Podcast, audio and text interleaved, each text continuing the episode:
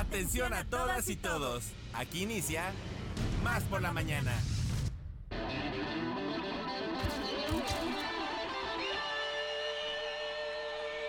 Más por la mañana. Un día como hoy, pero de 1881, muere el escritor Fyodor Dostoevsky, autor de Crimen y Castigo, o Los Hermanos Karamazov.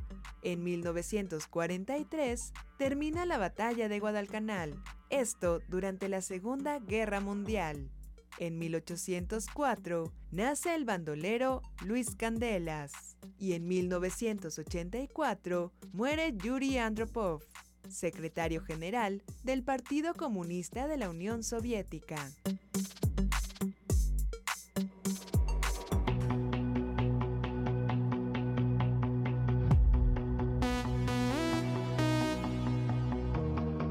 Están? Muy buenos días, es un placer saludarles esta mañana. Hoy es jueves de Más por la Mañana y de verdad nos encanta que estén con nosotras y con nosotros para hacer un programa con esta ovación.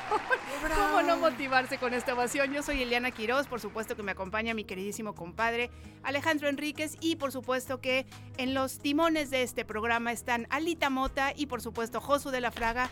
Quiero decirles que hoy nos estrenamos como el equipo, de cómo era el equipo 7K de las 8.35 porque veníamos corriendo todos. Todos para checar. Para poder checar también. Muchas gracias a Ponchito Celedón que está haciendo el posible que se haga este programa. Y además, ¿saben qué? Con esta formalidad que lo caracteriza, mírenlo nada más ustedes, ¿ven? Estoico, ¿eh? Estoico todo él. Y bueno, pues queremos agradecerles de verdad que estén aquí con nosotros, mi queridísimo compadre. ¿Cómo estás, amiga? Muy bien, muy contento de estar aquí contigo, con todos ustedes, con las personas, una mañana más, más por la mañana. Pues qué bueno que están con nosotros. Eh, un programa que tiene muchas secciones, muy buenos colaboradores y que esperemos que sean de su agrado. Entonces, bueno, también preocupado porque le digo a Ale Mota, nuestra productora, que el día de ayer vi a nuestra compañera de eh, patrocinios, se llama este, Maribel, ya corriendo, ¿eh? ya entrenando. Y yo dije, oh my God. Y uno, bien, gracias, ¿no? Bueno, pues si tender y lavar trastes ese entrenamiento, medio entrenamos. Pero claro que sí, levantar, este, barrerle a los perros, todo Sí, todo eso, ¿no? Tipo, tipo Rocky, tipo Miyagi, algo de aportar para esa carrera 7K el próximo 5 de marzo. Y bueno, pues estamos muy contentos porque eh, nos están escuchando. Arrancamos una mañana más con todos ustedes. Así es de que un abrazo a los 212 municipios de la entidad veracruzana, a los 8 estados vecinos, hasta donde llega la señal de Radio Más, la radio de los veracruzanos por la FM. Así es, y bueno, queremos recordarles que estamos esperando desde ya que se comuniquen con nosotros. Teléfonos en cabina 2288 42 35 07 y 08 los repetimos 22 88 42 35 07 y 08. Y bueno, pues si no son ustedes llamar mucho de llamar mucho por teléfono, aquí los consentimos. ¿Por qué? Porque bueno, también pueden escribirnos un WhatsApp por la mañana al 22 88 42 35 07. Recuerden, nos encanta saber qué están haciendo, nos encanta saber qué están pensando, que nos manden las fotos que ustedes deseen como para que podamos saber en qué momento exactamente del día los estamos acompañando y bueno, pues también decirles, compadre, que tenemos redes sociales. Claro que sí, las redes sociales ahí nos pueden mandar más fotos de dónde nos están escuchando, cómo nos están escuchando, qué están haciendo, etcétera. En las redes sociales nos encuentran en Facebook, Twitter, Instagram y también en TikTok como arroba Radio Más RTV.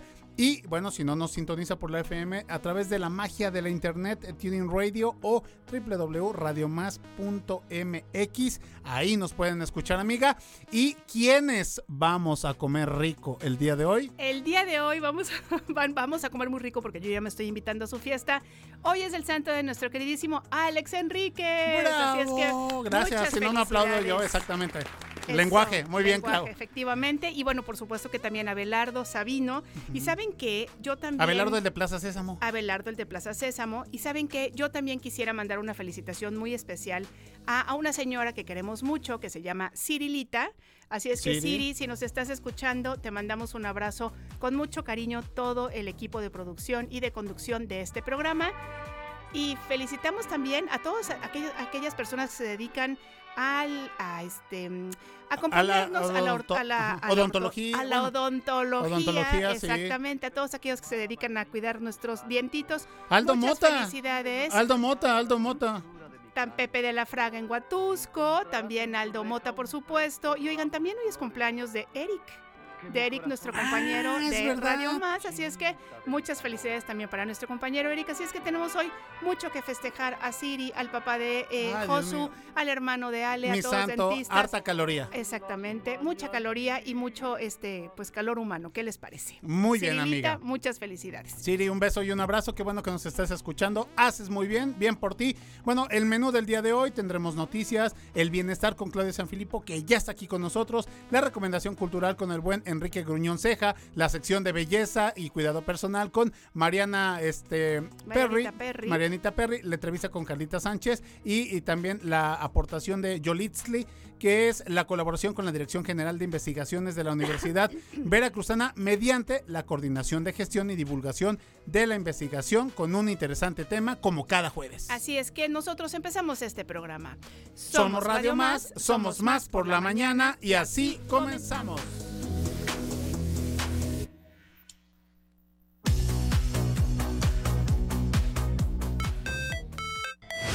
Cafecito? Un consejo. ¿Una idea? Un contacto. ¿Una sorpresa? ¿Qué tal? Una respuesta. Estamos aquí para servirte. Como fuente de información. Como inspiración. Como referencia. Como puente para comunicarte con más personas. Y como bocina para escuchar tu voz. Más por la mañana. La radio te sirve. Más por la mañana. Comenzamos.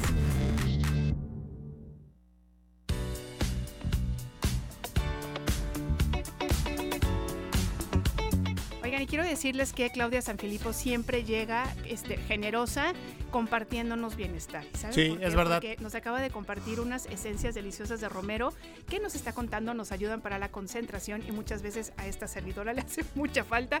Ustedes lo notarán en el programa, así es que bueno, nos encanta que sea siempre tan compartida. Claudia, ¿cómo estás? Buenos días. Hola, hola, buenos días. Muy bien, aquí eh, estamos ya con estas cápsulas de bienestar, que hoy va a estar muy interesante el programa, porque vamos a hablar acerca de la glándula pineal. Venga. Esta glándula que está en el interior del cerebro y eh, que tiene el tamaño de un arroz. Fíjate, tiene el tamaño de un arroz, pero recibe un flujo sanguíneo tanto como el órgano que recibe más flujo sanguíneo en el cuerpo, que es el hígado. ¿Qué tal? Imagínate. Y bueno, se es glándula pineal porque tiene la forma de una piña y está en medio del cerebro. Y bueno, en las, en las culturas antiguas eh, se ha hablado mucho acerca de la importancia de esta glándula. En Mesoamérica, cuando los recién nacidos eh, les ponían una piedra de copal y se los entablillaban para que con el olor fueran despertando esa glándula. Okay. En, en la India, por ejemplo, se le llama el ojo de Shiva, el tercer ojo. En el budismo es el ojo eh, de la sabiduría. Y ya sabes que los, los budas tienen una forma de pino en su cabecita, ¿no? Como que es pues por esto, por la glándula pineal, que es el despertar. En Egipto eh, se le llama el ojo de Horus, ¿no? Este que traigo aquí colgadito, que está en todos los templos. Y el ojo de Horus es porque así se ve en el cerebro eh, la glándula, ¿no? Como un ojo. Ah, muy bien. Y eh, bueno, en Mesopotamia los Anunnakis se encontraron también en los templos que tienen un pino, ¿no? En su mano y en las imágenes se los ponen en la frente. ¿Que es como una piñita? Que es como una piñita, así es. Y bueno, se habla de este despertar de la conciencia. Oye, quiero decirte, perdóname que te interrumpa, que la producción en nuestra producción en te este consienten. momento te están consintiendo porque están reproduciendo música que sirve no, que simula la glándula pineal, amiga. Exactamente. Entonces, ¿Qué te parece? Perfecto. Muchas gracias. Muy bien.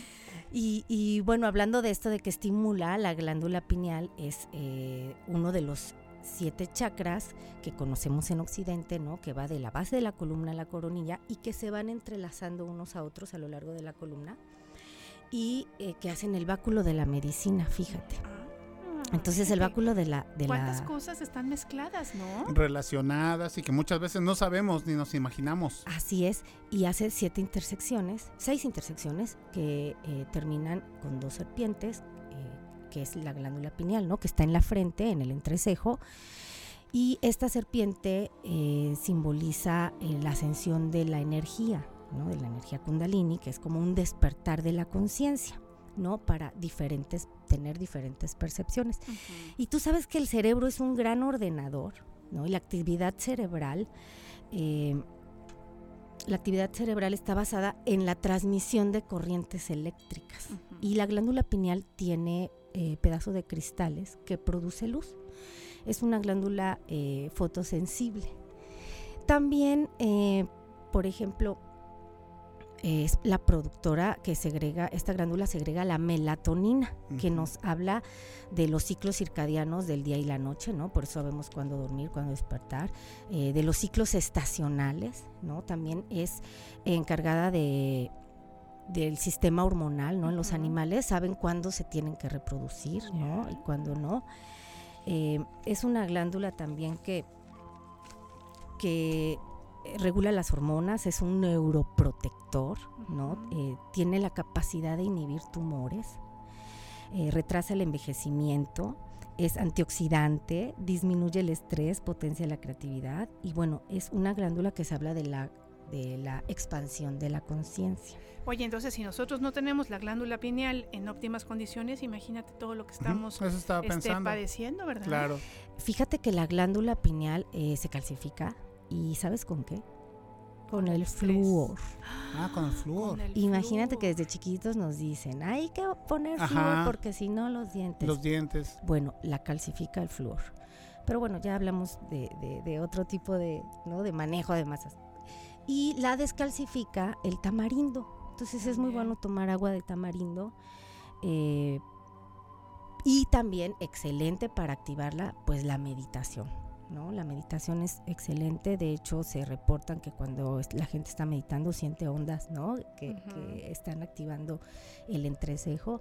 La meditación es muy buena, eh, también la oscuridad, ¿no? Es una es una glándula fotosintética que trabaja con la luz y con la oscuridad y la oscuridad es muy buena para activarla. Oye, Claudia, yo he aprendido justamente hablando de la melatonina, que la manera eh, en la que nosotros, que nuestro cuerpo va a poder realmente segregar melatonina es justamente cuando no hay nada de luz. Así es. Entonces está totalmente relacionado con lo que tú nos estás diciendo. Entonces, si nosotros queremos producir melatonina de forma natural, necesitamos estar descansando en un entorno en el que haya lo más posible oscuridad. Este, oscuridad. Si no tenemos esa posibilidad, bueno, pues para eso existen los, antifaces. antifaces. ¿no? Sí, porque de hecho hasta esa lucecita verde o roja que se queda prendida en el televisor, Exacto, esa Molesta. El wifi, ¿no? De los celulares también. Y la oscuridad también hace que se produzca esta eh, sustancia, la DMT, dimetiltriptamina, que es como un alucinógeno. Bueno, todavía está en estudios, pero la glándula pineal hace que se segregue esa sustancia y por eso es que hay otras diferentes percepciones, ¿no? Se abre como la conciencia. También el yoga es muy bueno para activar la glándula pineal. Les he comentado que el yoga no es solo físico, sino trabaja a nivel glandular. Entonces hay muchas posturas que trabajan a nivel glandular. Y, bueno, Descartes, este filósofo matemático que tuvo la oportunidad de trabajar con cadáveres, le llamó el asiento del alma, porque se dio cuenta que en el cerebro todo es doble, ¿no? El, hemisferio derecho, el hemisferio izquierdo, y la glándula pineal está justo en medio y es solo uno. Entonces dice que, que, para él era el asiento del alma, ¿no? Ahí donde se guardaban los pensamientos, la, todo. Y Leonardo da Vinci la codificó en sus obras. Tú sabes que antes, bueno, en la Edad Media el conocimiento estaba muy resguardado, entonces él lo dejó codificado en la obra de la creación. Adán tiene el índice este, tocando al creador, ¿no? Pero el creador está dentro de un cerebro y hace eh, que sea este el ojo de Horus, ¿no? La forma que tiene el cerebro. Y es increíble cómo de veras todo está relacionado, ¿verdad? sí. Eso es padrísimo. Y ahorita que dijiste de, Leonardo da Vinci, es lo que me gustaba mucho del código da Vinci, de esta película, ¿no? También del libro de Dan Brown, que te va describiendo y todos estos detallitos, Claudia, que tú nos compartes, o sea, yo te lo juro que vuelo, vuelo, bueno, y, entonces e, es cuando entiendes la magnitud de estos grandes artistas, porque eran sobre sobrehumanos, vaya. Así es. Claro, porque además se supone que con tan pocas herramientas, todas las cosas que descubrieron y que entendieron y que descifraron y dices, híjole, Increíble. ¿no? Y por ejemplo, en el Vaticano, ¿no? Hay una estatua de una piña. En medio del Vaticano hay la glándula pineal está ahí representada. Ajá, y, tú dices, ¿cómo? Y, ajá, y, y, es que no nos hemos dado cuenta, ¿no? Pero está eh, pues en todas partes, ¿no? Como te decía yo, en el budismo está eh, pues en sus cabezas estos conitos que tienen los budas, ¿no? Que está representada también la glándula pineal como este despertar de, la conciencia. Te digo, todas las culturas antiguas hablaban acerca de, la importancia de activarla. Y bueno, cuando se activa la glándula pineal hay diferentes percepciones, que es eh, pues la clarividencia, ¿no? Cuando sales de meditación puedes ver una perspectiva más allá, ¿no? Que no nada más la, tercera dimensión, sino niveles eh, pues más avanzados de conciencia. Oye, y entonces para poder tener una glándula pineal este, que, que funcione, ya nos estás diciendo que podemos hacer yoga, que podemos obviamente hacer meditación. ¿Qué más se puede? Bueno, evitar este el flúor. ¿Y qué más, Claudia? Cuéntanos. Eh, la oscuridad, ¿no? Respetar en el sueño este, la oscuridad. Eh, también la natación es muy buena porque trabaja mucho con la respiración. Y bueno, eh, concentrarse como en el entrecejo también es, es importante. Y... Em, Perdóname, ¿a qué te refieres con concentrarse en el entrecejo? Ah, eh, bueno, cerrar los ojos y percibir aquí entre las cejas, ¿no? El entrecejo, eh, como un punto de luz. Eh, y, bueno, fíjate que ahorita que hablo de la luz, en Mateo 6:22 dice, si tu ojo ve con claridad, tu cuerpo estará lleno de luz. Y te digo que la glándula pineal emite luz. Y eso es científicamente comprobado. O sea, por ejemplo, si tú, si tú ves en un escáner ¿no? de cerebro, cosas así, cuando se activa la glándula pineal, se prende. O sea, literalmente se prende. Qué interesante. Sí, son cosas fabulosas, padrísimas. Sí, de veras. Y eh, bueno, los invito, estoy dando un taller de meditación, por si quieren... Eh, despertar su glándula pineal, ¿verdad? Sí, desarrollar, estimular, claro lunes, miércoles y sábado 9.30 de la mañana. Lunes, miércoles y sábado, 9.30 de la mañana. Perfecto. Oye, recuérdanos formas de contacto, recuérdanos redes sociales para que la gente que esté interesada pues se pueda dirigir a ti directamente. Eh, Facebook, Instagram, Claudia Sanfilippo y el celular 2281 54 20 54. 54 20, 54. Ay, qué fácil está tu voz. A ver si me lo aprendo. 2281 54 20 54, ¿eh? Muy bien. Ahí muy quedó. bien, ya quedó, ya quedó. Oye, Clau, pues muchas gracias por estar con nosotros. Este, sabes que, siempre los temas que nos traes es, es, como una como una probadita y siempre dan ganas de conocer más, ¿no? Entonces, eso es algo padre de este programa que podemos empezar a hacer investigación por nuestra parte y después a lo mejor inclusive comentarlo, ¿no? Así. Para que podamos seguir platicando de estos temas. Muchas gracias. Ay, gracias a ustedes por la invitación un gusto saludar. Igualmente. Gracias. Saludos a Charlie y a los chamacos. Así es. Que la pasen muy bien, que tengan muy feliz día. Oigan, bueno, pues esto es Más por la Mañana y nosotros vamos a continuar.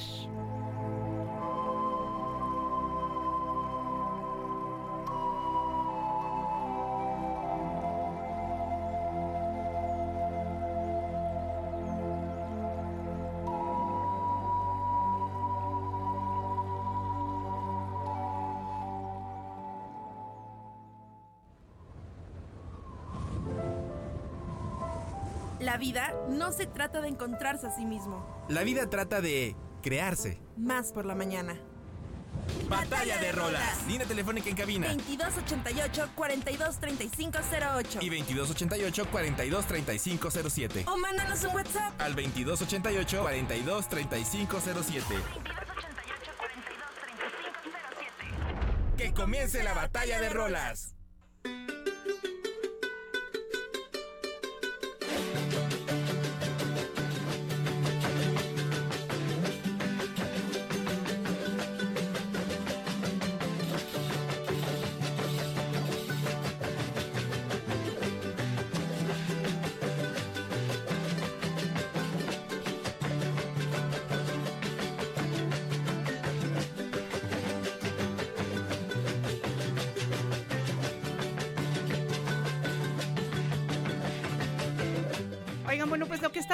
El día de hoy es son jarocho en esta batalla de rolas.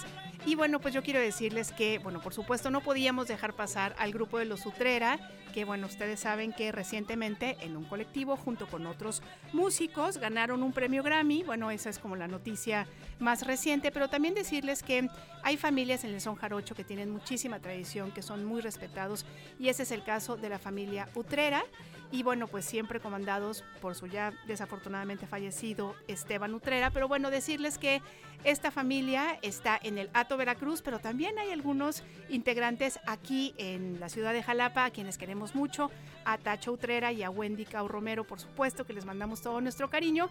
Y bueno, pues la canción que escogimos el día de hoy es El Butaquito, una canción muy alegre que bueno, por supuesto tiene toda esta herencia del son jarocho, ya platicaremos un poquito sobre la música de Sotavento, pero bueno, lo que me interesa es que escuchen esta canción.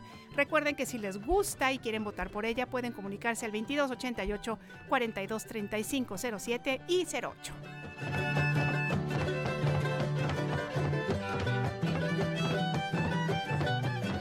Batalla de rolas.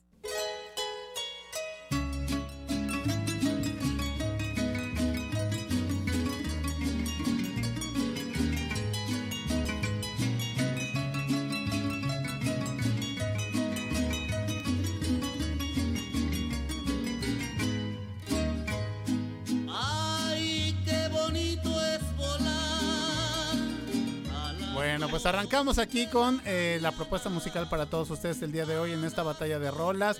Ya lo escucharon ustedes, seguramente la identificaron. Estamos escuchando la canción de la bruja. Esta canción, este tema musical que pertenece a un son jarocho tradicional. Y que bueno, pues eh, eh, donde se origina es precisamente en la región del Sotavento. La letra se modifica y se improvisa eh, dependiendo el grupo, dependiendo el, intérprete. Así es de que sí existe una, una, letra como tal, pero también los jaraneros luego le dan vuelo a, a la improvisación y no pasa absolutamente nada si se cambia algún verso por ahí. La letra es jocosa y picaresca. Y bueno, pues aquí se canta en primera persona, canta la víctima, precisamente está diciendo qué es lo que le pasa con la, con la bruja, que precisamente es un juego de brujería y seducción. También se hace uso de el doble sentido. Esta canción se escribió en 1954 por José Luis López Santiago. Y hay una disputa por ahí, comadre, entre que si es oaxaqueña o veracruzana.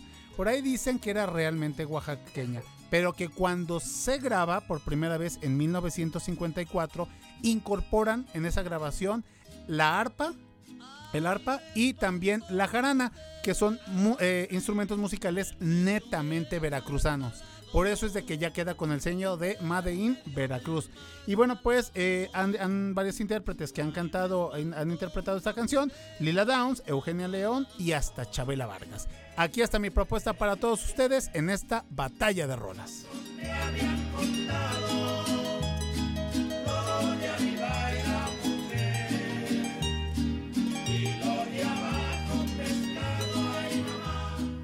WhatsApp por la mañana. 2288 423507. WhatsAppea con nosotros. WhatsApp en cabina. Más por la mañana. Libros, series, películas y más. Más por la mañana con Enrique Ceja. Más por la mañana con Enrique Ceja. Con Enrique Ceja. Con Enrique Ceja.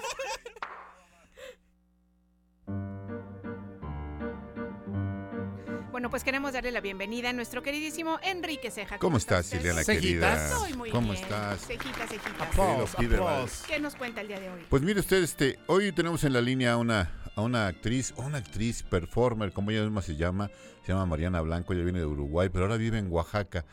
Y bueno, Mariana, buenos días, ojalá que nos estés escuchando ya.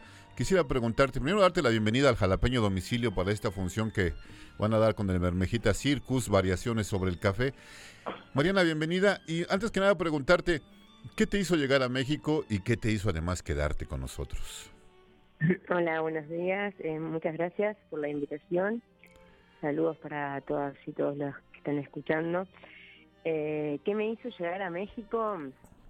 Pues eh, llegué a México hace 17 años, aunque todavía tenga acento eh, uruguayo. Pero mm, en realidad varias cuestiones. Siempre tuve como una atracción muy grande por México, ya había venido varias veces. tenía una amiga que vivía en Puerto Escondido hacía tiempo y hacía tiempo que estaba pensando en la opción de no vivir en, en Uruguay y México me parecía un lugar que, que siempre me había llamado la atención y ya en realidad lo planeé con un plan de venir a México y de llegar directamente a Oaxaca, a la costa oaxaqueña, que estuve viviendo primero en Puerto Escondido muy poquito tiempo y después ya en Mazunte, desde hace casi 18 años. Oye, muy bien, Mariana, pues eh, traes a, Jalapa variaciones sobre el café y, y, haces una, una comparación entre el cuerpo femenino y la producción del café, que tiene que ver con esta investigación que hiciste en, este, en esta comunidad Pluma Hidalgo, Oaxaca, sobre la producción de un tipo de café que ya es casi, bueno, un tipo de café ancestral que está casi desaparecido. ¿Qué tiene que ver para ti esta producción del café con el cuerpo femenino? Bueno, eh, en realidad variaciones sobre el café sí es una investigación de, de más de dos años en el que empiezo yo a encontrarme y a trabajar con, o sea, en realidad yo llegué a Pluma Hidalgo por, por, otras cuestiones y me empiezo a interesar por el trabajo, primero por toda la, todo lo que hay atrás de la producción del café, que supongo que en Veracruz hay mucha gente que está interiorizada porque es una zona muy café, cafetalera este, que, pero hay mucha gente que no lo sabe, todo el trabajo que implica, el tiempo que llevan los procesos. Y en este pueblo en Pluma Hidalgo, por mi trabajo, me empiezo a vincular con mujeres que se encargan específicamente de la, de, la clasificación, que también es una de las etapas del, de, la producción de café más minuciosa, ¿no? El clasificado manual, que también es algo que, que se está como perdiendo porque porque no se paga bien, por lo menos acá donde, donde yo estuve investigando. Y, con estas mujeres empezamos a hacer un grupo de, conversación, de charla, en el que, que bueno, que a partir de, de, la investigación sobre el trabajo de las mujeres en la producción, este podemos este como extraer líneas de pensamiento, de reflexión a través del, de las marcas en el cuerpo femenino, en el trabajo, en, el, en la exposición a un montón de, situaciones. Y en esto es también una, es como una metáfora de la resistencia del, cuerpo femenino frente a determinadas circunstancias y también de la resistencia de, la defensa ¿no? de, un, de un trabajo ancestral, en este caso es como una identidad cultural también, ¿no? porque es un, un tipo de café que, representa a este pueblo y que eso, que se está extinguiendo como pasa con muchas, con muchas este, y, culturas de identidad que se, que se extinguen. Oye, y este, y bueno, hablas de, de esta parte del, de la producción del café y del, del cuerpo femenino, y se me ocurre pensar que es una manera de decir que el capitalismo también lacera a los cuerpos femeninos. Exacto, en sí, exacto, en todo sentido este pues en, en, en las fábricas, en las producciones masivas, en las que son como trabajos maquínicos y así es, algo muy claro. En estos, en estos pueblos más pequeños tal vez no es tan claro porque el trabajo puede realizarse en su casa, se puede realizar en otros espacios, ¿no? Pero también eh, la clasificación es un trabajo como muy minucioso donde el cuerpo eh, se encorva mucho, la vista se, se fija un montón y también es un trabajo que se tiene que sostener en el tiempo por muy poco dinero y ese dinero está marcado por un por una globalización, es decir, es que no, se va a pagar más, se va a pagar eso. Y hablas de, de este proceso de, pues de clasificar el café manualmente, de contar los granos de café y por supuesto tiene que ver también con la interiorización de ese trabajo mientras se hace por, por medio de las mujeres, qué sueñan, qué anhelan, qué desean, ¿no? Todo eso tiene que ver seguramente con el montaje que vas a presentar. Exacto, el montaje empieza con una instalación que son 22 bolsas de café que a mí, bueno, esta es una creación de Alicia Laguna y mía en colaboración con las con 10 mujeres de pluma. Entonces Alicia, que es la directora de la pieza, me propone en el 2021 que cuente granos de café yo por muchas horas y que escriba acerca de lo que me pasa mientras los cuento. Es un proceso que tiene que ver con una meditación, ¿no? Pues depende. Sí, ¿no?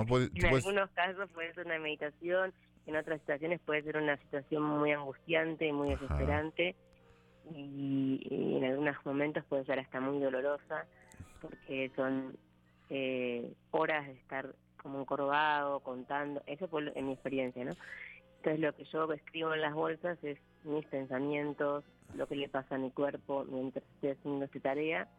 Luego lo converso con ellas también y ahí también salen, eh, es como un punto de partida a partir de un experimento de investigación, como una, de una búsqueda personal, eh, o sea, pensarnos y dialogar sobre nuestros cuerpos, nuestros cuidados, a qué nos exponemos cuando trabajamos. Eh, también la, la obra tiene como una intención de, de, de, reivindicar o de transmitir una idea de, de resistencia y de, y de defensa de la fragilidad.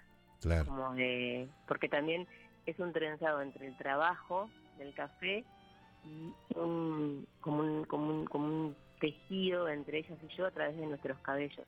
Como a través de la historia de nuestros cabellos contamos un montón de, de intimidades quizás. Eh, y, y eso, y reivindicamos la idea de la mujer que, que no tiene que ocultar su fragilidad para, para, para ser eh, poderosa o para empoderarse, sino que, que, desde la fragilidad se puede construir. Entonces, como esta cosa de, de siempre levantarte y siempre estar en ese como en esa pelea por no por no mostrarte tal cual o no mostrarte en tus en tus partes más frágiles a veces lleva a lastimarnos a bueno a, muchas cosas que, que de repente si pudiéramos mostrarnos desde un lado más de fragilidad podríamos tener que atravesar.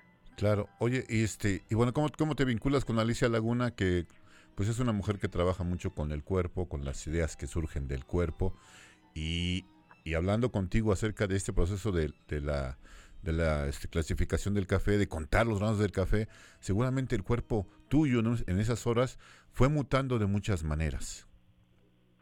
Sí, eh, bueno, con Alicia la conozco hace varios años, la conocí en un festival en Tenerife y de alguna forma seguimos como vinculadas y a mí me interesó me interesa mucho el trabajo de Teatro Línea de Sombras y, entre, me interesa mucho lo que, sus propuestas y cómo ella trabaja, entonces cuando la contacto, cuando empiezo a tener esta idea de, de, este trabajo, yo venía trabajando con proyectos con mujeres, pero había, había dirigido una obra que se llamaba Cíclicas, y cuando terminé sentí que hablaba, que estábamos, que estábamos como muy, o sea, que el discurso, el relato estaba muy centrado en una mujer occidental y lo que puede decir o pensar y sentía que, que me preguntaba, ¿no? Si esto se podrían sentir identificadas otras mujeres, de repente de otras comunidades que, estaban muy cerca mío. Le conté a Alicia mi idea de trabajar en pluma, no tenía muy claro lo del café todavía, en realidad eso surgió a partir de la investigación. Y empezamos a trabajar juntas en esta como, sí, como, como aventura de, de empezar a investigar sobre algo y no saber a dónde te va a llevar, ¿no? Eso, como que, lo, que estás diciendo que sucede realmente cuando, cuando es un proceso en el que se investiga también uno, que uno empieza en un punto y va mutando tanto a nivel conceptual como a nivel corporal y lo que lo que quiere decir con su cuerpo y esta obra de hecho se estrenó el año pasado en noviembre y creo que esta es la segunda vez que se presenta de la misma forma todavía siempre siguió como transformándose porque de hecho seguimos trabajando con el grupo de mujeres y seguimos transformándola en, algunos puntos a medida que va pasando el tiempo. Ah, pues muy bien, este, pues muy interesante. Este, este trabajo de Mermejita Circus se va a poder ver en el área 51 Foro Teatral este fin de semana. ¿Desde hoy o a partir de mañana, Mariana? A partir de mañana. Hoy tenemos el montaje y a partir de mañana todos los días son con horarios diferentes. Sí, el, viernes es a las 7, ¿verdad? El a las, viernes es a, las 8. El sábado es a las 7 y el domingo es a las 6. A las 6 de la tarde. Muy bien. Oye, Mariana, pues es muy interesante lo que nos plantea Mermejita Circus en variaciones sobre el café. No sé si Iliana, que es una una compañera mía aquí que, sabe mucho del tema del feminismo. Quisiera preguntarte algo, Eliana. Pues no, más bien, ¿sabes qué? Me, me impresiona mucho este tipo de procesos en los que de verdad es como una inmersión absoluta y real, ¿no? Este, el hecho de que tú estuvieras este, contando estos granos de café y todo justamente lo que nos dices, ¿no? Nos dice Enrique, bueno, pues a lo mejor puede ser una meditación, pero como dices tú, bueno, no, puede ser también este, un proceso muy duro, ¿no? Y me gusta mucho y me parece muy interesante esta idea de las ideas que salen del cuerpo. Porque además es un proceso artesanal que tiene más que ver también con medios de producción, este, digamos, este, industriales, ¿no? Porque es como estar en una línea de producción durante muchas horas haciendo lo mismo, enajenando tu cuerpo, tu mente, tus sueños, tus deseos. Muy interesante, Mariana. y además que sabes que, que inicia como a lo mejor en tu proceso, me imagino, algo como muy personal, pero que después justamente se va encadenando con algo que finalmente es global y que es una problemática muy grande, ¿no? Entonces, híjole, pues a mí me, impresiona mucho y, te felicito mucho. Muchas gracias. Y otra cosita que también pasa, va a pasar en, la función, que, que, me parece a mí muy interesante, que surgió también sin ser esperada, es que finalmente como que del grupo surge como una reestructuración micropolítica, diría, porque estas mujeres que en realidad se, conocen de la calle, cada una hace su trabajo, pero no, no trabajan juntas y empiezan a trabajar para esta obra. Hoy por hoy formaron una cooperativa en la que están intentando producir su propio, o sea, comprar el quintal, ¿no? Pero hacer todo el trabajo de producción ellas solas y sacar una línea de café propia. Entonces, y fue a partir de como de, las reuniones, de las charlas, de, de conocerse a través de una como de una creación artística digamos también hay como un cambio en su en su vinculación y en su estructura política y eso me parece que también está buenísimo. Y yo traigo un poco de café que producen por si van algunos interesados y lo quieren comprar probar Perfecto. Muy bien, muchas gracias Mariana, te agradecemos mucho que nos haya recibido la llamada. Eh, recordamos la invitación este fin de semana, el viernes a las 8 de la noche, a las 7 el sábado y el domingo a las 6 en Área 51 Foro Teatral, Revolución 307, aquí en el centro de Jalapa. Un abrazo Mariana y felicidades por el trabajo. Muchas gracias. Gracias a ustedes, un abrazo. Hasta, luego. Nos vamos a un corte, amigas, amigos. Enrique Ceja, muchas gracias. Nosotros regresamos. Esto es Más por la Mañana.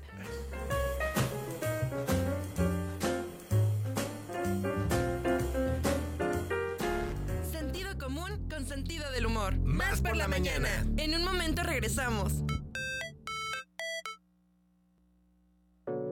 Una nueva versión de nuestra comunidad es posible. Más por la mañana. La radio te sirve. Estamos de vuelta. Más noticias. Más por la mañana. Carlos Zamora informa.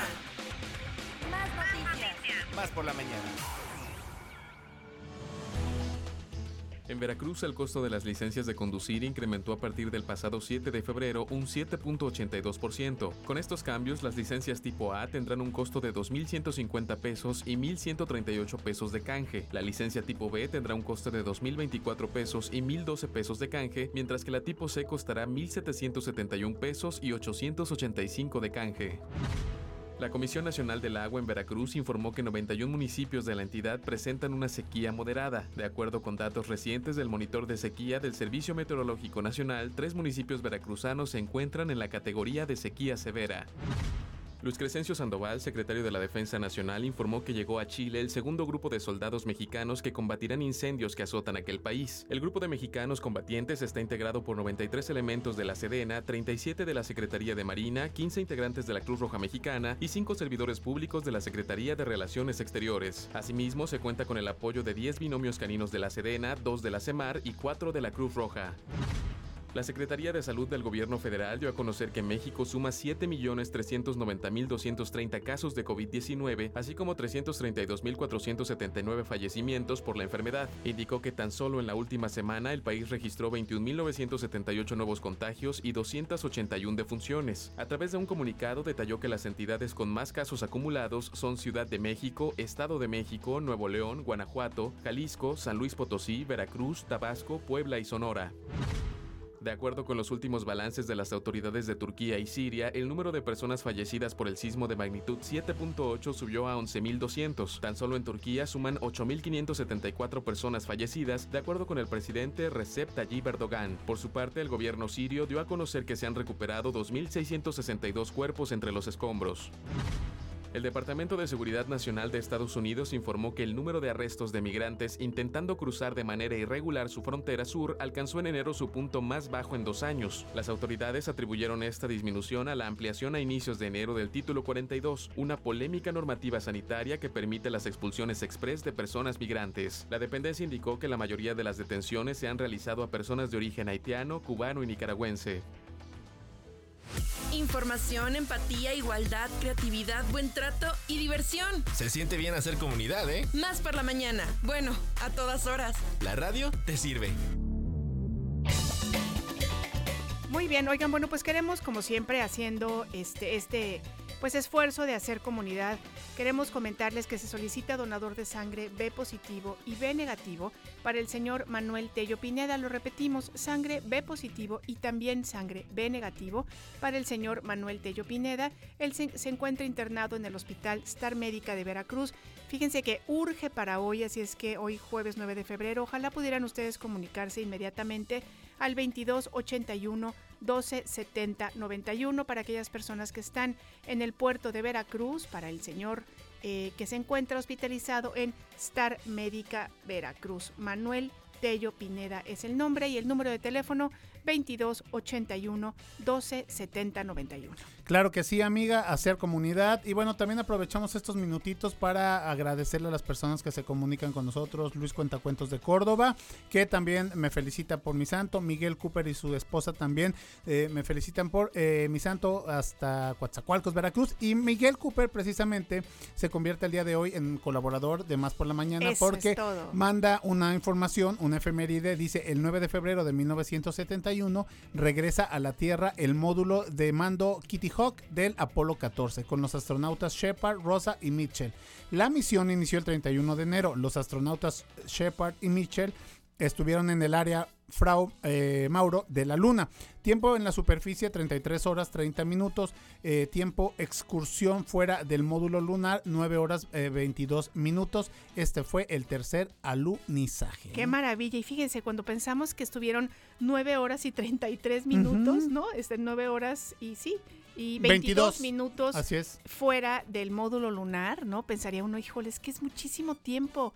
¿Qué hacen en nueve horas? Y si lo piensas, se les ha de haber ido en un Rapidísimo, claro, amiga. ¿Te imaginas el poder estar Pues ahí? nosotros aquí que estamos siete horas y que de repente que ya no edité, que esto y que el otro, que te toca operar, que te toca conducir. Claro, claro. Y sobre todo, bueno, en estos ambientes tan, pues tan diferentes, ¿no? Y tantas cosas que aprender. Así es que, pues le agradecemos mucho de verdad al señor Miguel Cooper que nos está compartiendo Y esta todos los días nos escucha, claro que sí. Oye, tenemos más información, taller de iniciación a la guitarra. Si a ustedes les gusta este instrumento musical, si quieren empezar eh, a no tocar de oído, como se dice comúnmente, sino ya con las notas, leer el pentagrama, etcétera. Hoy de, de 3 a 5 de la tarde en Casa Doña Falla, ahí eh, con el maestro Osvaldo Escobar, él les estará eh, pues dando las clases. Muy bien. Oigan, ¿y qué les parece si nos vamos con un poquito más de batalla de rolas para que ustedes puedan votar y puedan escoger qué son Jarocho será el ganador esta mañana?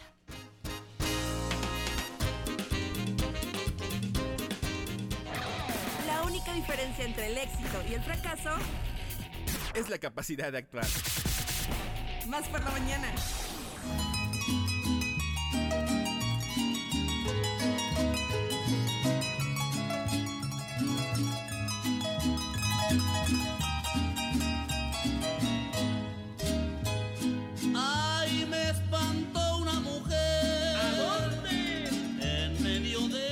Pues arrancamos con otra batallita de rolas para todos ustedes. Esperemos que este género les haya gustado, amiga.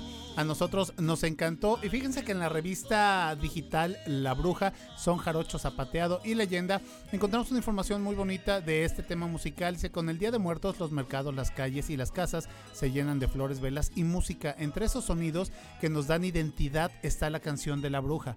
Parte leyenda, parte improvisación. Está grabada en nuestras memorias como huella no solo de una festividad, sino de la tradición que recoge.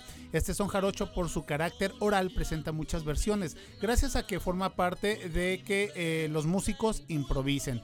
Bueno, y lo que les había mencionado hace algunos momentos, esta canción ha sido interpretada por eh, Eugenia León, Lila Downs, Son de Madera, Los Utrera, Tlen Wicani, Chabela Vargas, Los Vega. Y bueno, pues te voy a decir que hasta por Salma Hayek, cuando ella protagonizó la película Frida, ella cantó La Bruja y forma parte del soundtrack de esta película en el año 2012. El dato cultural, el dato perturbador, por si usted se inclina para escuchar La Bruja.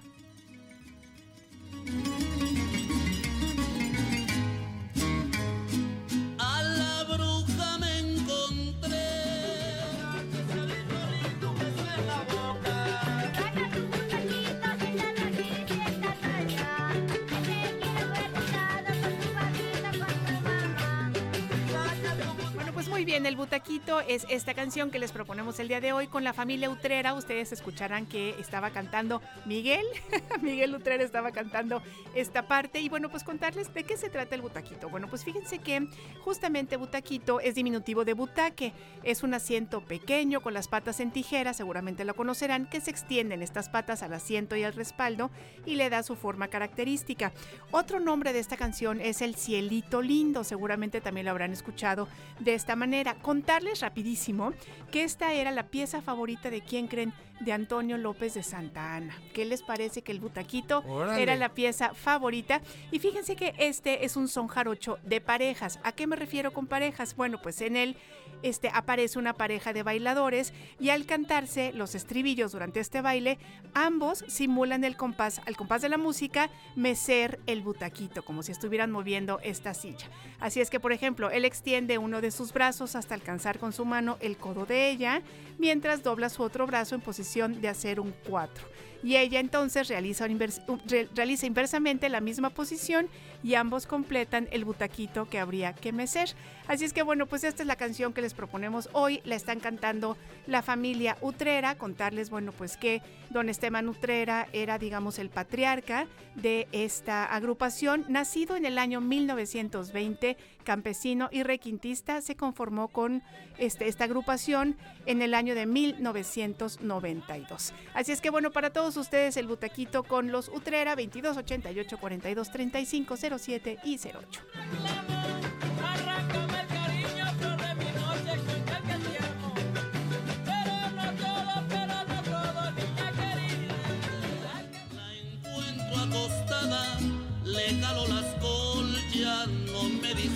Pues continuamos nosotros aquí con todo el contenido que tenemos para ustedes. Vamos a escuchar ahorita, amiga, la sección Yolistli.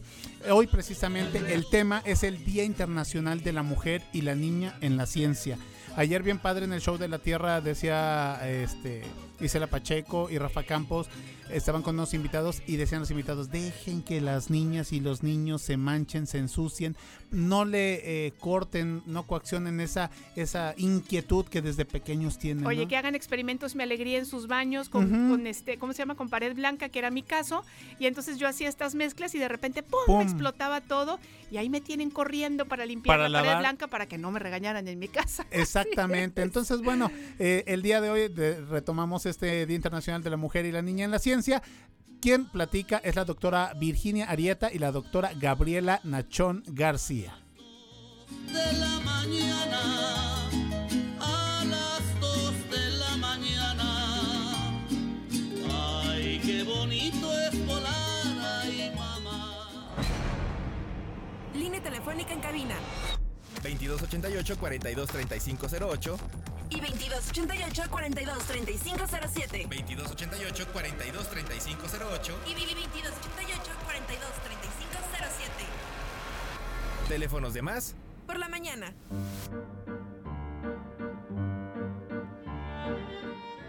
Hola, es un placer estar con todos ustedes en este, en este espacio de, del programa. Estoy aquí acompañada con la doctora Virginia Arieta y yo soy la doctora Gabriela Nachón García del Instituto de Ciencias de la Salud. Es un placer poder compartir este espacio con ustedes. Hola doctora y hola a todos quienes nos escuchan. Eh, yo soy Virginia Arieta, soy investigadora del Instituto de Antropología de la Universidad Veracruzana y estamos aquí aprovechando este espacio Yolistri bastante valioso para hablar justamente del Día Internacional de la Mujer y la Niña en la Ciencia. Entonces yo, yo tengo una pregunta importante para la doctora Gabriela. Desde eh, el momento que la conocí, que supe que, que era la directora de, de este Instituto de Ciencias de la Salud, respecto a su área, pues me vino a la cabeza cuáles han sido los retos personales que ella ha tenido en esta área de estudio. Agradezco la, la pregunta y evidentemente eh, en mi caso ha sido un poquito complicado porque yo llegué a un instituto conformado por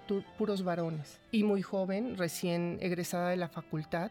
Soy cirujano dentista de formación y el área de investigación ha sido prácticamente considerar esta área de la eh, salud bucal desde un, desde un punto de vista sistémico. Entonces era una línea de, de reciente formación y fue un poco complicado, como le comento, el hecho de ir desarrollando y posicionarnos en, esta, en el desarrollo de la ciencia. Finalmente, la apertura siempre existió. La apertura de, y el cobijo en el instituto siempre existió, pero definitivamente a últimas fechas, esta apertura se ha venido acrecentando. En la actualidad, pues vemos que hay en el área de ciencias de la salud cada vez más las mujeres se van posicionando, particularmente en el área de la salud, pero también en la ciencia, en el desarrollo de los diferentes eh, temas de investigación, en los diferentes procesos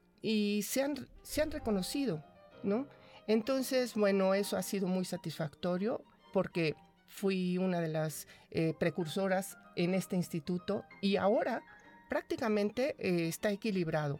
Hay la misma cantidad de hombres que de mujeres en el, eh, desarrollando investigación en el área de ciencias de la salud y tratamos de, compaginar esa multidisciplinariedad que se requiere en el área de ciencias de la salud. el instituto se se ha esmerado por llevar a cabo investigaciones de tipo traslacional, es decir, que se abarquen todos los, los diferentes niveles de investigación para llegar a, desarrollar una investigación completa. Con esto me refiero a que se hacen desde investigación biomédica, clínica, en sistemas de salud y epidemiológica. Entonces, desde ese punto de vista nosotros abarcamos desde la célula hasta la comunidad. Y particularmente en el área odontológica, bueno, pues a mí me da mucha satisfacción desarrollar esta, este proceso en el área de la salud bucal porque siempre ha existido esta eh, connotación de que el cirujano dentista se aboca exclusivamente a una cavidad de 4x4 o de 5x5, pero perdemos de vista que es la puerta de entrada de muchísimas enfermedades y que estas enfermedades repercuten a nivel sistémico. De tal manera que eh, a través de este esfuerzo que se ha realizado en el desarrollo de la investigación, pues se eh, han eh, desarrollado otras líneas colaborativas y hemos podido formar estudiantes ya del área odontológica y, y, mujeres, ¿no? Mujeres, que eso es, eso es lo importante. Y usted, doctora, que me, que me platica acerca de, su desarrollo en el área de antropología y particularmente en la ciencia. Pues muy interesante lo que me comenta porque eh, al principio esto que mencionaba de su propio reto de ser mujer en un instituto que era de, puro varón y, su juventud, pues en áreas muy distintas, en mi caso que es la antropología, pues quizás son los mismos retos, han sido los mismos retos. Eh, tradicionalmente, bueno, yo soy antropóloga, pero eh, eh, mi, mi, expertise está en la arqueología. Entonces, igualmente, eh, tradicionalmente la arqueología está hecha por hombres. Y eso ha sido también un problema, sobre todo en las zonas rurales donde no se ha trabajado mucho este tema, ¿no? el papel de la mujer en la ciencia. Entonces, sí ha costado bastante, entre, entre las colegas lo hablamos, el hecho de que se te reconozca como, como líder o como que estás desde el hecho de hacer una excavación, etcétera. Entonces eso, eso ha sido uno de los, de los mayores retos. Sin embargo, es algo que, como usted bien menciona, también ha habido un cambio bastante notorio en la disciplina en general y, y en, la, en, lo que hacemos dentro de la Universidad Veracruzana, ¿no? Recordaba lo que me mencionaba y, y cuando mencionó que era directora ahora de ese instituto al que ingresa joven, eh, recordaba lo que sucedía en la antropología de la Universidad Veracruzana escasos cuatro o tres años, que fue noticia que por primera vez el Instituto de Antropología, la Facultad de Antropología y el Museo de Antropología eran dirigidos por mujeres. Hace tres, cuatro años apenas, ¿no? Y esa, esa era la noticia. Y bueno, tiene implicaciones importantes. Significaba que la antropología estaba de Veracruz estaba dirigida por mujeres, ¿no? Tomaban decisiones, tenían puestos importantes, etcétera. Entonces creo que esos han sido los mayores retos, pero algo que, me gustó mucho de su intervención es esta eh, cualidad positiva que se le ve a este día, ¿no? Sabemos que tenemos muchos retos, que ha habido muchas dificultades, eso no lo podemos negar, está ahí, siguen ahí y hay que luchar por ellas, de ahí ese día para promover esta igualdad, este respeto, esta dignidad de las mujeres en la ciencia, pero también hay cosas positivas que, hemos visto en los últimos años del papel que hemos jugado en la ciencia. ¿Cuál consideraría usted que sea uno de los, uno de ejemplo o algo que usted ha visto? Sí, este, bueno, pues nosotros eh, hemos eh, nos hemos percatado que el posicionamiento de la mujer en la ciencia, particularmente en el Instituto de Ciencias de la Salud, ha sido notorio, porque las últimas dos eh, convocatorias ganadas de este por CONACYT han sido por mujeres. Entonces, eso es una pues el eh, demostrar, demostrar la capacidad que tiene la mujer en el perfeccionamiento de las áreas que habían sido consideradas exclusivamente para hombres, ¿no? Yo siempre he, considerado que no importa el género, ¿no? Ni importan tampoco los diferentes este, eh, actividades que una mujer tenga que desarrollar como mujer. Eh, cuando una persona es responsable y es capaz de, realizar un trabajo, pues evidentemente lo hará bien. Eh, una de las eh, cuestiones que yo considero personalmente que caracteriza a la mujer es esa responsabilidad, porque es una formadora innata. Entonces, esto ayuda. Estas este, cualidades o habilidades que se van desarrollando desde la niñez hasta eh, finalmente hasta el momento en el que estamos de nuestras vidas, pues fortalecen nuestro desarrollo profesional. Eh, y, sí, ha sido una satisfacción muy importante estos eh, logros que se han tenido de las participaciones de la mujer en el área de la ciencia particularmente, ¿no?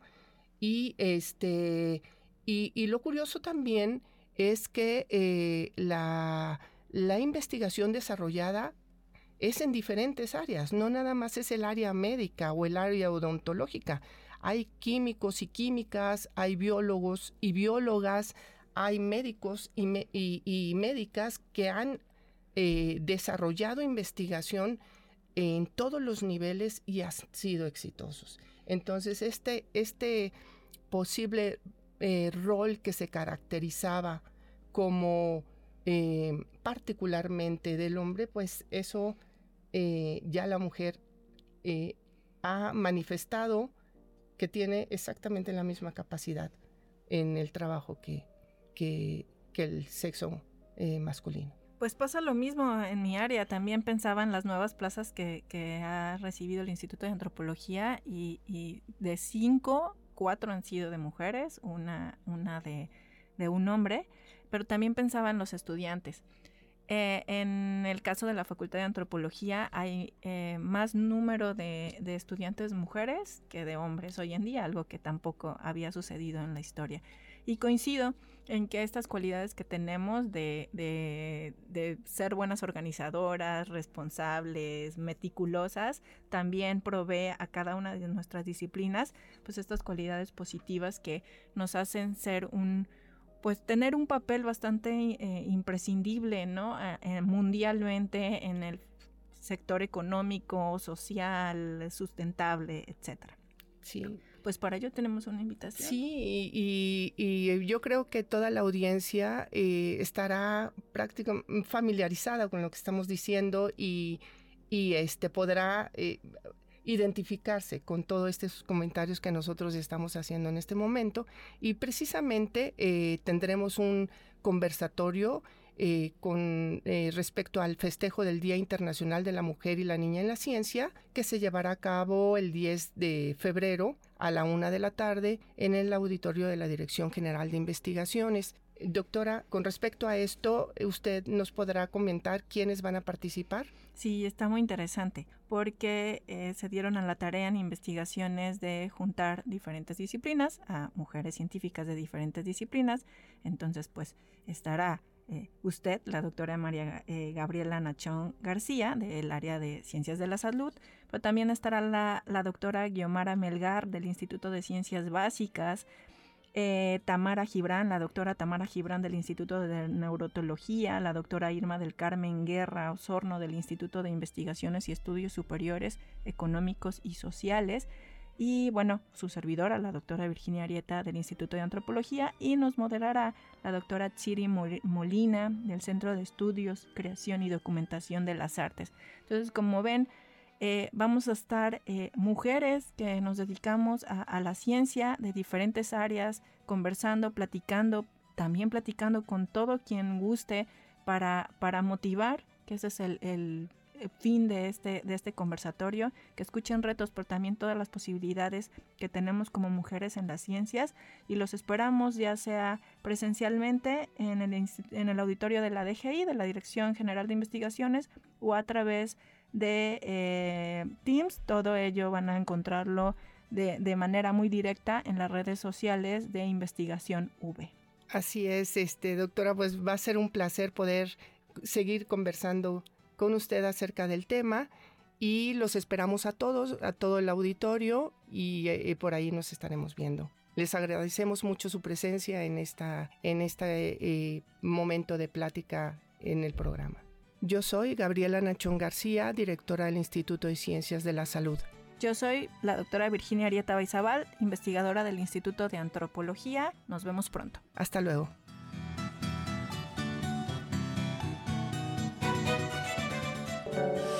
¿Cuándo te sientes con más capacidad de raciocinio? Más por la mañana. En un momento regresamos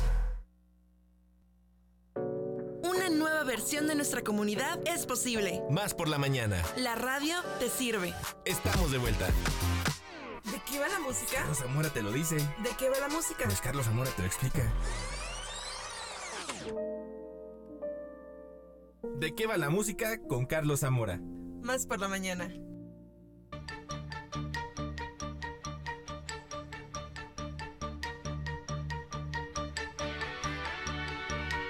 Perfecto, continuamos con más aquí en Más por la Mañana y ya todos estamos muy de buenas porque cada jueves nuestro colaborador Carlito Zamora no nada más nos informa, sino que nos entretiene, nos da cultura, información, datos. Bienvenido Carlos, hoy con Mamá Mía. Oye, un garbanzo de alibre este muchacho, sí. ¿eh? de los que ya no se dan. De los que ya no hay. Qué barbaridad. Hombre, me, la, como antes. me la voy a creer tantos piropos tan temprano. muchas gracias. Oiga, nosotros aquí no mentimos. no, decimos, la verdad. La puritita verdad. La puritita verdad. muy bien, muy contento. Y mi querido pibe, muchas felicidades, por cierto. Ah, gracias, eh, amigo. Santos, Sí, hombre, ya estamos de qué va la música también deberíamos hablar de las mañanitas, ¿eh? Para todos aquellos que cumplen. Seguramente vas a abordar el tema, amigo. En algún momento, en, algún momento será. El día de hoy no, porque el día de hoy ya bien lo dijiste, tenemos una de las obras favoritas de todos los que disfrutamos de la música de los 70 Hoy muy contentos de pantalones de campana con muchos brillos, porque es precisamente la época a la que viajamos. Y el día de hoy les presentamos una historia muy divertida que ya se ha llevado a las pantallas grandes. Fue muy criticada, más adelante lo platicamos si quieren, pero que es una historia que está cobijada por música muy especial, que eso es como que lo que le da el toque a esta historia, que es la música de los grandes de ABBA. Entonces, si les parece que eh, escuchemos de qué va la música, Mamma Mía. Venga.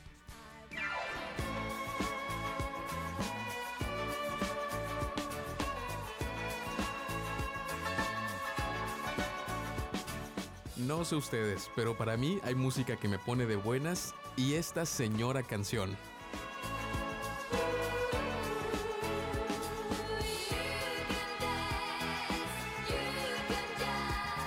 Escuchas al único e inigualable ABBA, un grupo sueco de pop que revolucionó la década de los 70 y legó un sinnúmero de clásicos que todos hemos cantado al menos una vez en nuestra vida. Bueno, pues esta increíble música fue la inspiración de la escritora Katherine Johnson para crear una gran historia, regalando al mundo del teatro musical una obra llamada Mamma Mia, Esta obra fue estrenada en 1999 con el apoyo de los cuatro integrantes de ABBA, no solo en la parte musical, sino también como accionistas de la ya tan popular historia.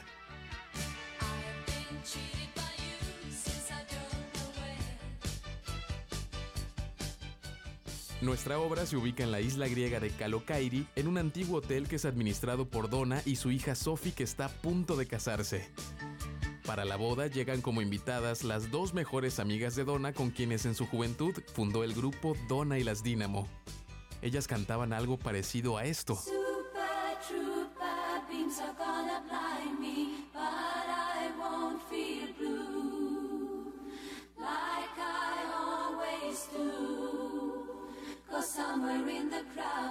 Donna creció en un mundo de libertad durante el inicio de la revolución sexual y la lucha por los derechos humanos de las mujeres. Es por eso que no nos debe sorprender que nuestra protagonista sea una mujer así de fuerte y libre. El problema de esta historia en realidad es el padre de Sophie, no solo porque estuvo ausente durante toda la vida de la joven, sino porque no sabe de su existencia. Así es, Donna nunca le dijo que producto de un amor casual en la juventud nació Sophie. Por eso cuando la mujer se lo confiesa a sus amigas, éstas la alientan, diciéndole que las penas vienen, van y desaparecen. Bueno,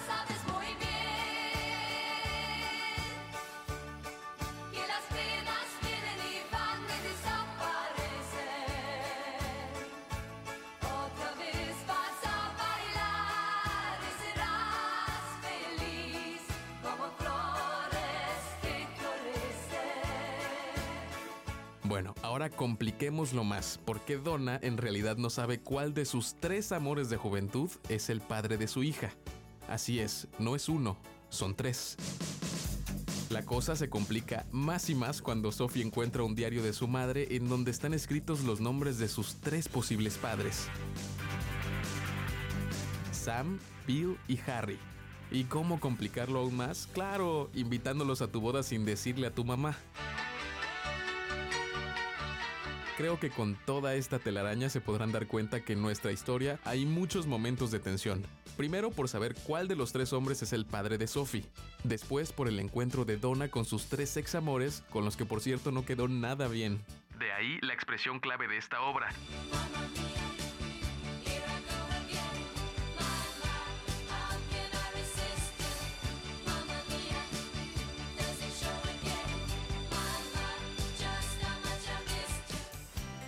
Mamma Mía, en su versión de teatro musical o bien en la que se llevó a las pantallas más adelante, nos presenta una historia muy divertida, de esas muy fáciles de ver, pero que se disfrutan de inicio a fin gracias a los éxitos de los grandes que marcaron a varias generaciones. Por supuesto, ABBA.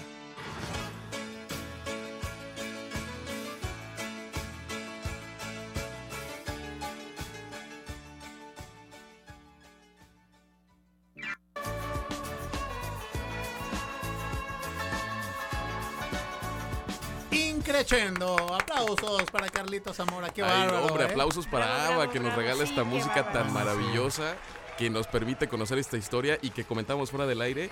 A partir de este musical empieza a ponerse de moda eso de adaptar canciones que ya existen a una historia, empezarlas a tejer a las historias. Tenemos Claro. ahí los casos de Hoy no me puedo levantar, ¿no? Que utiliza la música de Así Mecano. es. De Mecano. Eh, tenemos también por aquí en México algunas eh, obras, tenemos por ahí Mentiras, que también utiliza toda la música Es de los correcto, 80. es Eh, tenemos incluso Moulin Rouge, que utiliza también música que ya existe, tejida una historia, pero bueno, Mamma Mía, digamos que es el ejercicio original y Sí. qué ejercicio se aventaron con esta maravillosa música. Oye, ¿sabes qué otra también que es buenísima? Que no me acuerdo ahorita cómo se llama, que fue una película, esta fue también película, eh, con la música de los Beatles. ¿Te acuerdas? Sí. Este, mm, híjole, ahorita, no, ahorita nos vamos Bueno, a ahí sí saben el nombre, échenos, eh, eh, échenos por un la mensajito mañana, por porque favor? sí, sí se me escapa en estos momentos, pero justamente también la música de los Beatles dio eh, vida a esta historia que fue directamente a las pantallas grandes, si no me equivoco. Exactamente. Oye, Carlitos, los- Yesterday, ah, pues creo. no es, no es Yesterday, ¿No? porque en Yesterday creo que aparecen los Beatles, ¿no? Creo que es Tomorrow, ¿no? No.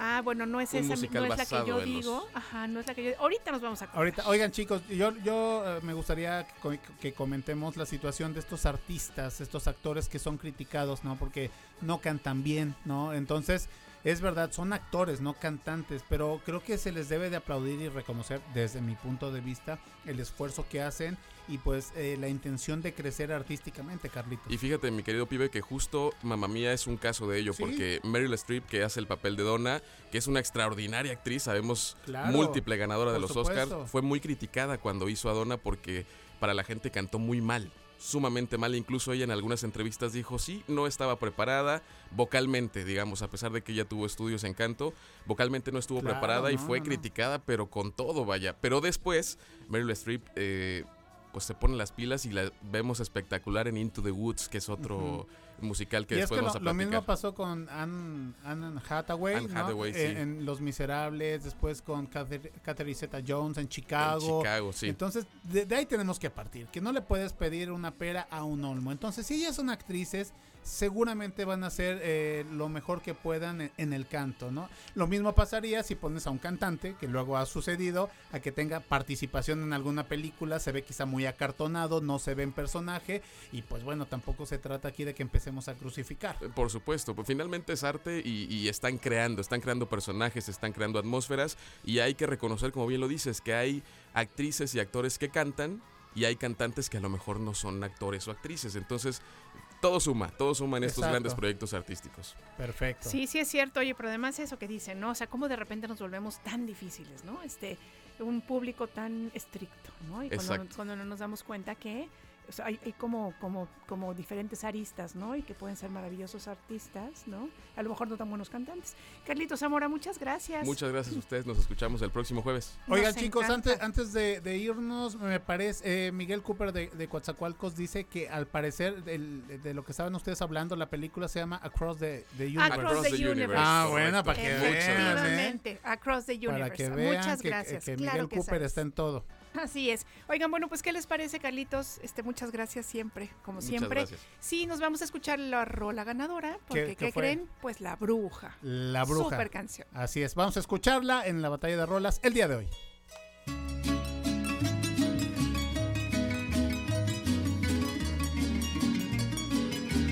Más por la mañana.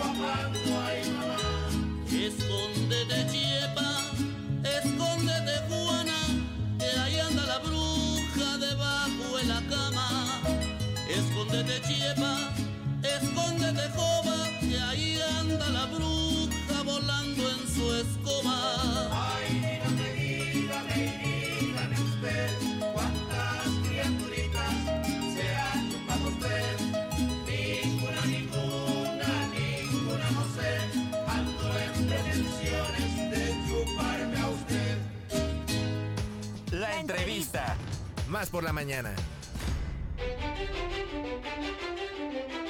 Bueno, pues les agradecemos mucho que sigan con nosotros y esperamos, por supuesto, que hayan disfrutado mucho esta, bueno, pues esta canción que tiene que ver realmente con nuestros orígenes veracruzanos. Amiga, ¿puedo, ¿puedo abrir el, el, diario de Homero? Puede usted abrir. Bueno, lo que le comentaba Enrique Ceja cuando estuvo acá yo temblaba cuando escuchaba esta canción y no es porque me diera miedo, me daba miedo que llegaba un amigo por mí a las 2, 3 de la mañana en su carro, ya sabes que estaba de moda el sonido, que los buffers, los amplificadores y todo, y, traía la bruja, y andaba, enfiestado. el hombre, había tomado agua de la, de la vaciladora y pues siempre decía, y, señor, ¿se encuentra Alejandro? Dile que no estoy, papá.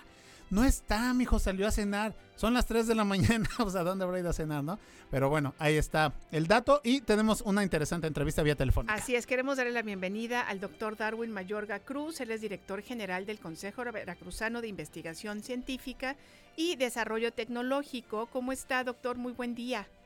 Eh, muy buenos días, Liliana y Alejandro. Como me da mucho gusto eh, estar dirigiéndome a ustedes eh, en RTV, más por la mañana al amplio auditorio de este importante medio de comunicación. No, pues al contrario, nos da mucho gusto que pueda usted platicarnos porque este foro de Inspirar tiene su ciencia, realmente tiene, pues ahora sí que mucho interés y además que viene, por supuesto, eh, absolutamente de la mano del, marco del Día Internacional de la Mujer y la Niña en la Ciencia. Así es que, por favor, cuéntenos qué están planeando ustedes en el COVICIDET. Pues eh, desde hace tiempo, pues el COVICIDET ha siempre a cabo actividades eh, promocionando la eh, pues la importancia de las mujeres en la ciencia. Y eh, pues como ya mencionaste en el marco del Día Internacional de la Mujer y la Niña en la ciencia pues no podía quedar al margen el llevar a cabo alguna actividad representativa de esta temática y por lo mismo es que estamos organizando eh, el 10 de febrero, este próximo viernes, eh, de las 10 de la mañana a las 2 de la tarde, en el Museo Canal, eh, Museo de Ciencia y Tecnología de Veracruz, pues esta serie de actividades que vamos a realizar en el foro que hemos llamado Inspirar tiene su ciencia. consideramos que el nombre es muy adecuado ya que no es eh, tarea sencilla para los divulgadores eh, y, eh, difusores de la actividad científica, pues el eh, generar vocaciones, vocaciones científicas en una actividad que pues sabemos no es tan solicitada, no, no es tan frecuente que niñas y niños tengan a la ciencia como primera opción para su futuro. Entonces, lo que buscamos precisamente con este evento es visualizar la importancia de eh, las mujeres en la ciencia y en la, tecnología en general y también que pues eh, tanto niñas como niños y público en general se acerquen a esta perspectiva, ¿verdad? Eh, esta llamada ahora perspectiva de género que la ciencia debe de incluir y debe de fomentar día con día. Así que el evento pues tiene como objetivo que se genere un espacio que sea capaz de fomentar pues una participación más plena y más igualitaria ¿no? de mujeres y niñas en la ciencia. Y a través de esto que podamos aportar nuevas perspectivas para que se vea la diversidad de la investigación científica y tecnológica. Y para ello es que vamos a poder contar en esta ocasión con la participación de académicas, empresarias, e investigadoras veracruzanas con eh, trayectorias eh, muy destacadas en los ámbitos científicos y tecnológicos y buscar con inspirar y fomentar la participación de mujeres y niñas en este campo. Esa es la intención y pues organizándonos con las compañeras y compañeros de, de y con la asistencia de otras instituciones de importancia eh, en el Estado es que estamos llevando a cabo esta actividad que esperemos tenga mucho éxito. Claro que sí, doctor, así será. Entonces, bueno, pues eh, Sala Lacahuán en Caná, Museo de Ciencia y Tecnología de Veracruz, recepción desde las 9.30 de la mañana y terminará a las 14 horas, ¿es así? Así es. Perfecto. Vamos a contar con eh, conferencias centrales. Eh, dos de estas conferencias estarán a cargo de la doctora Laura Sali López Vinquist, sí. Eh, es coordinadora del Centro de Investigaciones Tropicales de la Universidad Veracruzana. Excelente. Y de la doctora Andrea Farías Escalera, coordinadora del Centro de Reclutamiento de Nuevos Talentos del Instituto de Ecología. También tendremos una mesa de diálogo, eh, y niñas en la ciencia o agentes de cambio.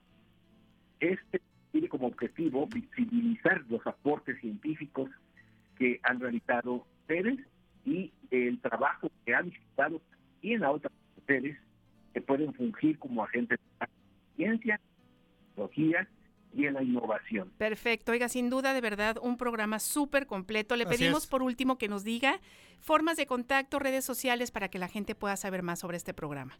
Con gusto, eh, nosotros estamos eh, en nuestros eh, sitios Facebook, Facebook arroba pues y así lo pueden buscar. Claro o también en eh, .gov.mx. Eh, estos son nuestros eh, sitios principalmente, en donde pueden ustedes eh, acudir ¿verdad? y tener eh, información a la mano. Muy bien. Doctor Darwin Mayorga Cruz, director general del Consejo Veracruzano de Investigación Científica y Desarrollo Tecnológico, le agradecemos mucho la llamada y le deseamos que sea un éxito. Muchas gracias y buen día. Muchas gracias, Vivian, y muchas gracias a tu auditorio. Muchas gracias. Hasta luego. Hasta luego.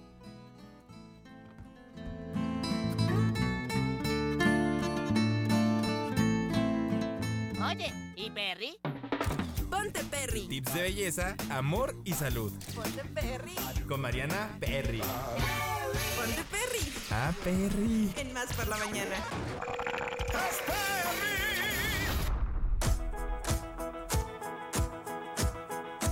Pónganse perris porque ya está Mariana Perry con nosotros. ¿Cómo, estás, amiga? ¿Cómo me pone de buenas tu entrada? De verdad es maravillosa. Pónganse perris. ¿Cómo estás, Marianita? Bien, ¿y ustedes? Estamos muy bien. Cuéntanos, por favor, el tema de hoy porque hoy ya queremos vamos saberlo. a hablar, más bien hoy les voy a revelar un secreto. Hoy vamos a decir cómo lograr una piel perfecta cuando nos maquillamos. Ah, oye, qué padre, amiga. A Hoy ver, pues voy échale. a revelar un secreto muy grande. Ok. De Que todas tu las pecho no sea bodega. Estaba yo esperando que dijeras la frase. Que tu Estaba yo pecho no sea esperando. bodega, claro. ¿Por dónde se empieza, Marianita? Primero, obviamente, como ya habíamos hablado en otros temas de maquillaje, la base siempre va a ser la rutina de cuidado de la piel o de skincare. Entonces, para poder lograr una piel perfecta cuando nos maquillamos y que la base se vea bien, toda Natural. natural, lisita. Maestra, yo tengo una pregunta. A ver, dime. Para aplicar la base, eh, pues tanto en hombres como en mujeres, ¿es, ese- es, es eso, verdad, de la famosa T? O sea, de aplicar base así como que aquí en la, en la frente, nariz y tantito pómulos. ¿O no? Eso. No, no, no infiere mucho. Es más que nada, la T es como tu zona grasa o, eh, o Ah, tu zona seca. Es más como para cuando es tu tipo de piel, pero no, no interfiere mucho eh, como si nada más la aplicas Ok, en esas ok, partes. ok. Bueno, vamos a tener nuestra rutina de skincare, pero no nada más la vamos a usar, eh, obviamente es en la mañana y en la noche, pero todos los días antes de maquillarnos, si es para algún evento especial o eso, vamos a repetir nuestra rutina de maquillaje o con nuestra maquillista eh, que nos haga la rutina de pre para poder empezar a aplicar los productos de con que vamos a ocupar. Oh, muy Entonces, siempre ustedes, por ejemplo, cuando van a llegar, van a ir obviamente ya con su piel limpia, lavadita, con sus cremas, su protector solar y eso. Y aparte, su maquillista en ese momento les va a seguir preparando la piel con los productos que cada uno maneje. O al menos de que sean de piel muy, muy, muy sensible, ustedes pues ya tendrán que llevar sus productos. Entonces, lo primero es, una vez que ya llegamos con piel limpia, hidratada, con bloqueador solar, lo primero que ha- harías tú, por ejemplo, es la base. No. No, No, se aplican sueros y cremas o si vemos que a lo mejor me dices, oye, este, me, pues me bañé en la mañana y me hice mi rutina en la mañana, pero son las 2 de la tarde, entonces hay que limpiar la carita Claro. y se aplican otra vez todos los productos. Eh, por en mi caso ocupo un suero y ya después va una crema y una para los ojos, dejamos que se absorba y ahí empieza el maquillaje.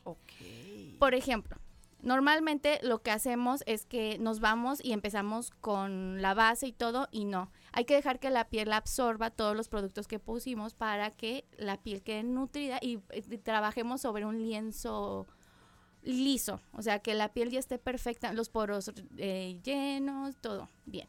Entonces, ya que pusimos nuestra base, ya que vamos a empezar con nuestra base de maquillaje, lo que vamos a hacer es que a lo mejor puedes empezar con los ojos para que le des tiempo a tu piel de absorber todos los productos que pusiste. Y matas dos pájaros de un tiro. No manchas tu base y aparte dejas que tu piel absorba los productos de skincare.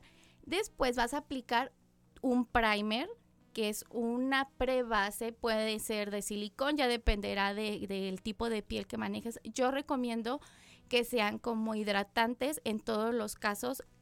Vamos a evitar los que son como muy siliconados porque al cabo del tiempo va rellenando el poro y no a todas las pieles se les logra ver bien porque es como si pusieras una película de pues de silicón, entonces tu piel no, respira. Ajá. ¿Y el primer para qué sirve? El primer sirve para que crea una base entre tu piel y la base en sí, entonces como una barrera.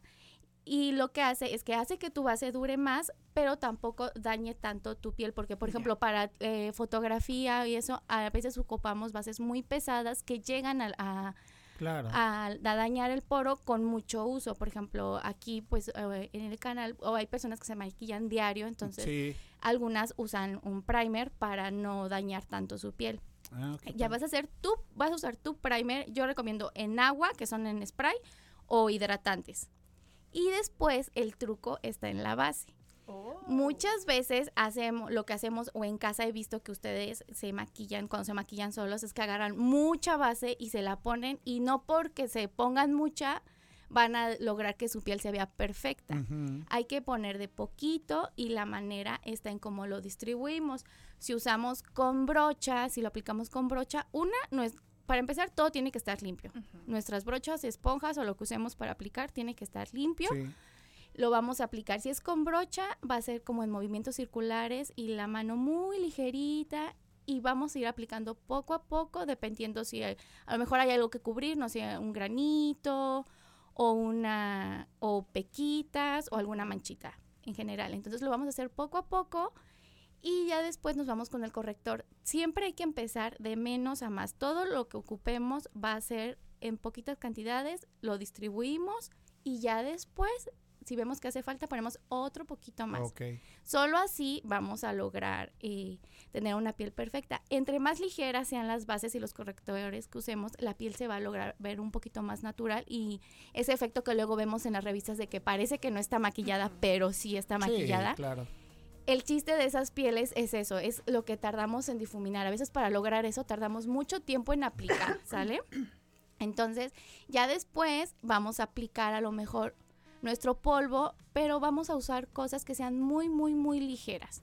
Un polvo muy ligero, traslúcido, que son sueltos que a muchas personas no les gusta usar diario en casa porque son polvos que la verdad sí hacen un poco de desastre porque al ser tan sueltos a la hora que abres se desparraman por todos lados. Pero son los polvos que mejor ayudan. Sí. Y lo que podemos hacer a lo mejor es usar mucho producto en crema, rubor en crema, bronceador en crema, difuminar muy bien y ya después todo lo sellamos con el polvo translúcido o también usar productos en polvo, pero saber aplicarlos y todo va a ser en ese de menos a más.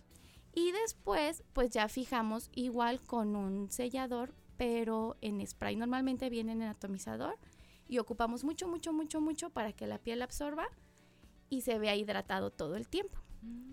Pero también infiere mucho el consumo de agua mientras nos estemos maquillando. se, se recomienda estar tomando agua durante todo el proceso para que la piel la, mm, permanezca hidratada.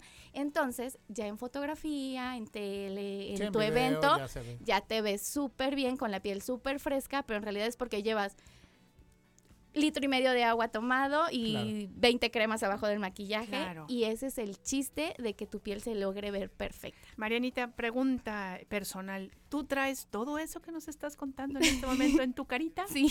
Y tiene se para a las 4 de la mañana, Marianita. No, pero es que además la ves y se ve absolutamente natural y precioso. Sí, natural, exactamente. Qué bonito, Marianita. Sí, es, eh, la verdad es que es una rutina un poco larga, pero entre menos acortes y más altos te pases, más cargado se te ve el maquillaje. Y si eres una persona, como en mi caso, que se maquilla prácticamente diario, pues sí tienes que aprender a cuidarte y pues darle la importancia a tu piel que necesita. Así es, me encantó lo de la hidratación. Yo estoy en pro Bien, de la a hidratación. favor, todos a favor. A favor. Marianita, este redes sociales. Eh, me pueden encontrar en Facebook e Instagram como Perry Beauty Studio y en WhatsApp al 2281 01 30 43. Repítenos el número despacito. Es 2281 01 30 43. Perfecto. Perfecto. Marianita Perry, muchas gracias como siempre. De nada. Nos encanta. Próximo ya jueves, estoy a punto, amiga. Ya estoy a punto de, de ponerme en sus manos. Exactamente.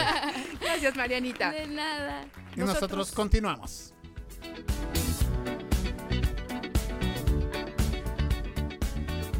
La recomendación musical de la semana. ¿Qué nos recomienda Radio Más escuchar esta semana? ¿Qué puedo descubrir hoy en el mundo de la música?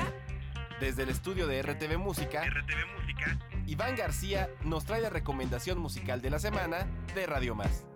Iván García. Iván García. La recomendación musical de la semana.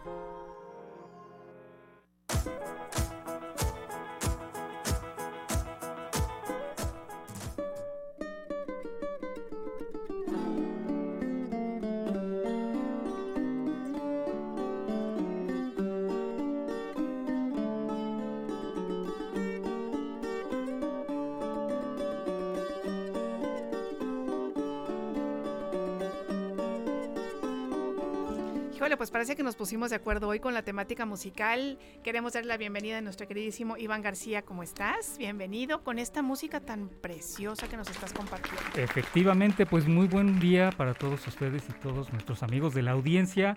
Pues lo que estamos escuchando es, obvio, nuestra música tradicional veracruzana. Así es. Son Jarocho, interpretado pues por una de las figuras más icónicas del son jarocho contemporáneo. Me refiero a Ramón Gutiérrez.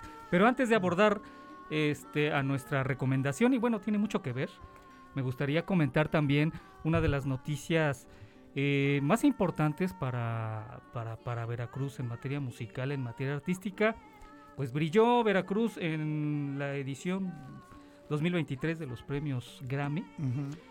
Em, pues tras el reconocimiento a la contribución que ha tenido precisamente la música tradicional eh, veracruzana en diversas producciones internacionales y, so- y sobre todo de la participación de excelsas figuras del son jarocho, tal cual como mencionamos de el maestro Ramón Gutiérrez. Pero bueno, en esta edición del galardón que entrega la Academia Nacional de Artes y Ciencias de la Grabación de Estados. Unidos, Eso.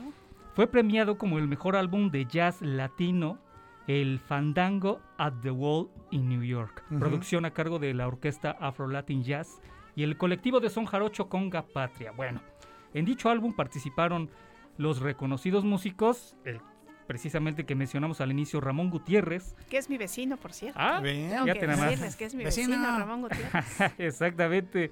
Patricio Hidalgo, Tacho Utrera Luna. Wendy Cao, Romero, eh, eh, Wendy Cao, Romero Alcalá, Jorge Francisco Castillo y Fernando Guadarrama.